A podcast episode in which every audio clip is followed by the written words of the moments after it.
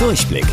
Die Radio Hamburg Kindernachrichten. Hier lernen auch unsere Eltern noch was. Hi ihr Lieben, ich bin's Toni. Happy Halloween.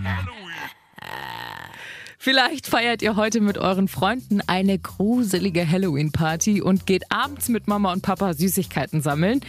Während es bei euch Süßes oder Saures heißt, gab's bei den Orang-Utans im Tierpark Hagenbeck geschnitzte Kürbisse. Gefüllt waren die mit Rosinen und Nüssen. Selbst die Affenkinder Batu und Berani haben sich an die Kürbisse herangetraut und genascht. Das ist wirklich so niedlich.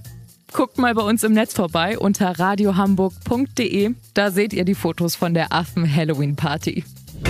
Als Schüler in Schleswig-Holstein müsst ihr ab morgen keine Maske mehr am Sitzplatz in der Schule tragen.